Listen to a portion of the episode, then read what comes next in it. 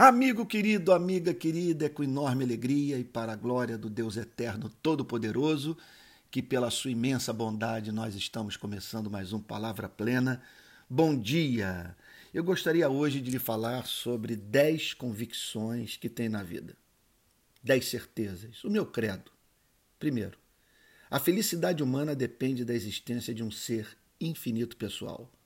Sem Deus, o cobertor é curto e o frio insuportável. Segundo, ninguém falou de modo mais sublime sobre Deus do que Jesus. Terceiro, o amor redentor de Deus, revelado pelo Evangelho, é a história de amor mais bela que existe.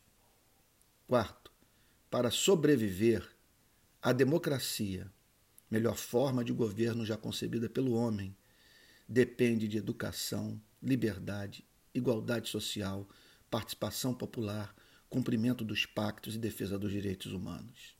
Quinto, separar Deus de religião é condição indispensável para que o homem não perca o encanto pelo Criador. Sexto, a propensão humana à mentira e ao egoísmo só pode ser vencida pela graça de Deus. Sétimo, a vida é dura, curta e incerta. Oitavo, a excelência da alma é medida pelo objeto do seu amor. Não há ser mais digno de ser amado do que Deus. Devemos amá-lo e a tudo que ele ama. Essa é a essência do verdadeiro compromisso ético cristão.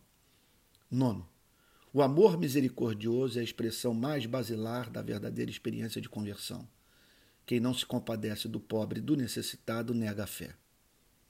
E décimo e último lugar, a beleza do universo revela a glória do Criador.